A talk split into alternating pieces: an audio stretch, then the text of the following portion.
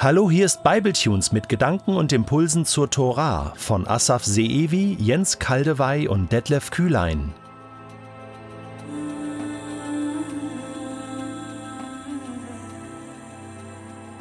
Etwas Merkwürdiges und Mühsames in der Tora sind die zahlreichen Opferhandlungen und die vielfältigen komplizierten Opfervorschriften. Wie sollen wir sie verstehen?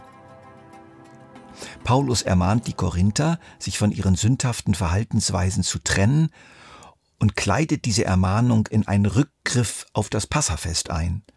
Macht es daher so, wie man es vor dem Passafest macht. Entfernt den alten durchsäuerten Teig, damit ihr wieder das werdet, was ihr doch schon seid, ein frischer, ungesäuerter Teig. Ihr seid es, weil der geopfert wurde, der unser Passalam ist, Christus. Das Ritual der Schlachtung des Passalams weist hin auf Jesus und ist durch ihn erfüllt worden.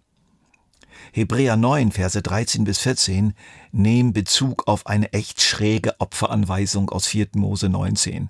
Dort sollte eine junge rote Kuh geschlachtet und verbrannt werden und aus ihrer Asche sollte ein Reinigungswasser für verunreinigte Israeliten hergestellt werden.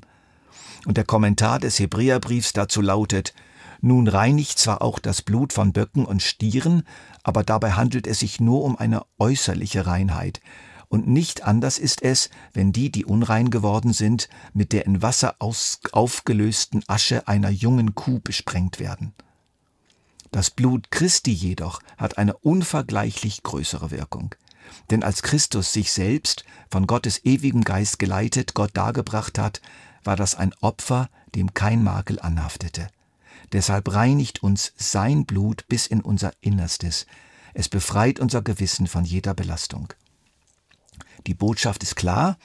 Jesus Christus ist das vollkommene Opfer, das allein wirklich effektive Opfer, auf den alle Opfer der Tora hinweisen. Sie führen zu ihm hin.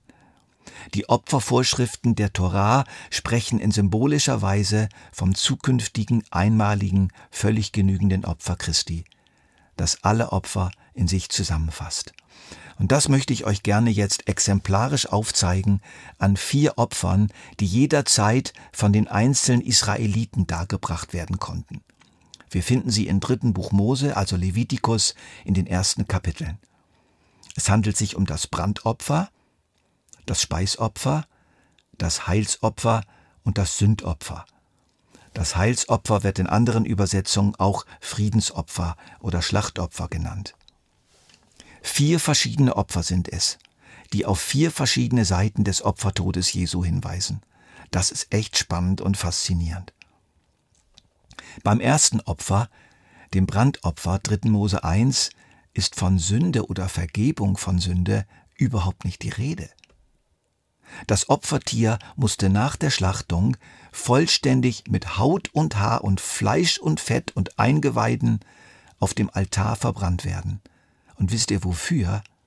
Zum Wohlgefallen Gottes, zu einem lieblichen Geruch für Jahwe.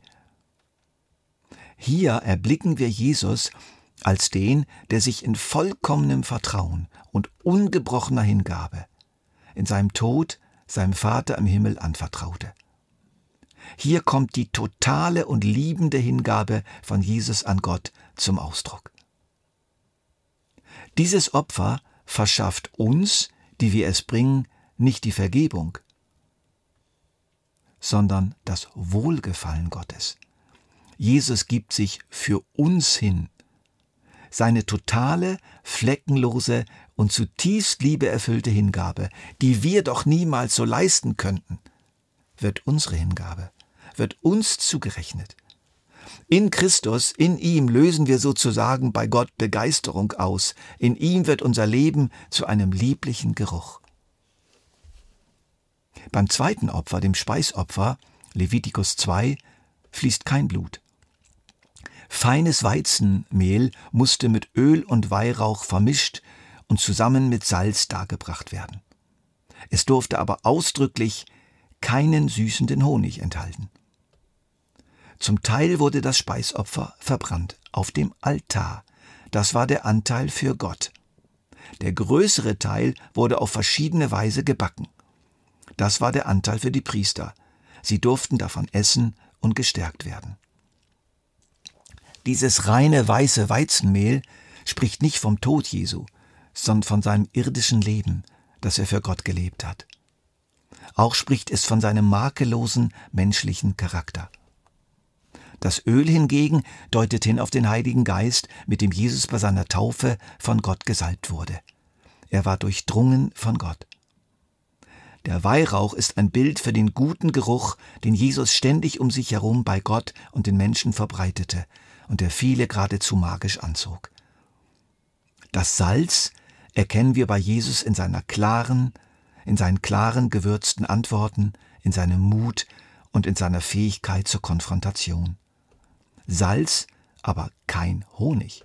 Nie tritt Jesus als Schmeichler auf, nie schmiert er den Leuten Honig um den Bart. Aber er ist dabei nie verächtlich, abwertend böse. Das Leben von Jesus war Brot des Lebens, eine Speise, von der man sich nähren kann.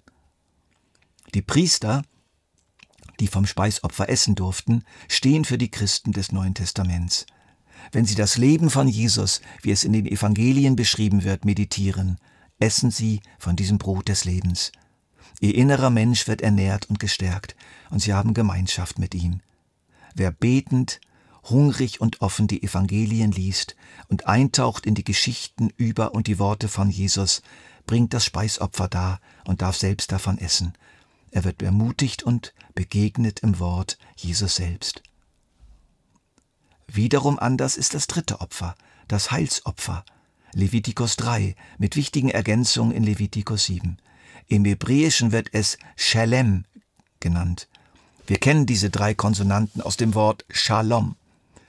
Als es noch keine Vokalzeichen im hebräischen Text gab, die erst ab dem 8. Jahrhundert nach Christus hinzugefügt wurden, sah das Wort Shalem also exakt aus wie Shalom.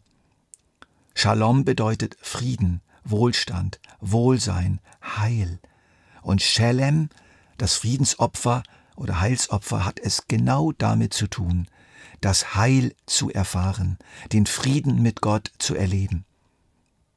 Wie beim Brandopfer musste auch beim Heilsopfer ein Tier getötet und sein Blut ringsherum an den Altar gesprengt werden, als Nachweis, dieses Tier ist wirklich gestorben, weil sein Blut wirklich vergossen wurde. Aber es gab charakteristische Unterschiede zum Brandopfer. Nicht das ganze Tier wurde verbrannt, sondern nur der Fettanteil, der damals als das Beste vom Tier galt. Dieser Teil war wieder ausschließlich für Gott selbst bestimmt. Der größere Teil, die großen Fleischstücke aber, durften gegessen werden, von den Priestern und von denen, die das Opfer zu den Priestern gebracht hatten. Das gab dann jedes Mal ein fröhliches und dankbares Schlachtfest. Man schmauste und tat sich gütlich. Es tat wohl und es tat gut. Mensch und Gott freuten sich miteinander. Das Heilsopfer verkündigt den gekreuzigten und auferstandenen Christus, der durch den Heiligen Geist als gekreuzigter und auferstandener an und in seinen Leuten wirkt. Es stärkt ihren Glauben, es befähigt sie zum Dienst. Ihr werdet Kraft empfangen, wenn der Heilige Geist auf euch kommt. Das Heilsopfer zeigt uns die reale Kraftwirkung des Kreuzes Christi, weil ja nach dem Kreuz die Auferstehung Christi kommt und nach der Auferstehung kam die Gabe des Heiligen Geistes. Das Heilsopfer darzubringen, bedeutet mit der Kraft des Heiligen Geistes zu rechnen, sie immer wieder neu zu empfangen und sie auch immer wieder neu zu erleben. Geist- und Krafterfahrungen gehören zum Christenleben. Das Reich Gottes ist Friede und Freude, im Heiligen Geist. In Levitikus 4 wird dann noch das Sündopfer beschrieben, mit einigen zusätzlichen Erklärungen in Kapitel 5. Hier geht es tatsächlich ausdrücklich um Sünde, um Gesetzesübertretungen, die durch dieses Opfer gesühnt, wieder gut gemacht wurden. Jede Variation des Sündopfers endet mit der Bemerkung, und es wird ihm vergeben werden. Und es wird ihm vergeben werden. Wenn der hohe Priester oder das ganze Volk oder ein Fürst sündigte, durfte das Tier auf keinen Fall wie beim Brandopfer auf dem Altar verbrannt werden, zum Wohlgefallen Gottes, sondern wurde außerhalb des Lagers verbrannt. Es trug das Zorngericht Gottes. Es entfernte die Sünde aus dem Lager, es trug sie weg. Die Deutung ist klar, hier sehen wir Jesus, der am Kreuz von Golgatha außerhalb der Stadtmauern Jerusalems für die Sünde der Welt starb.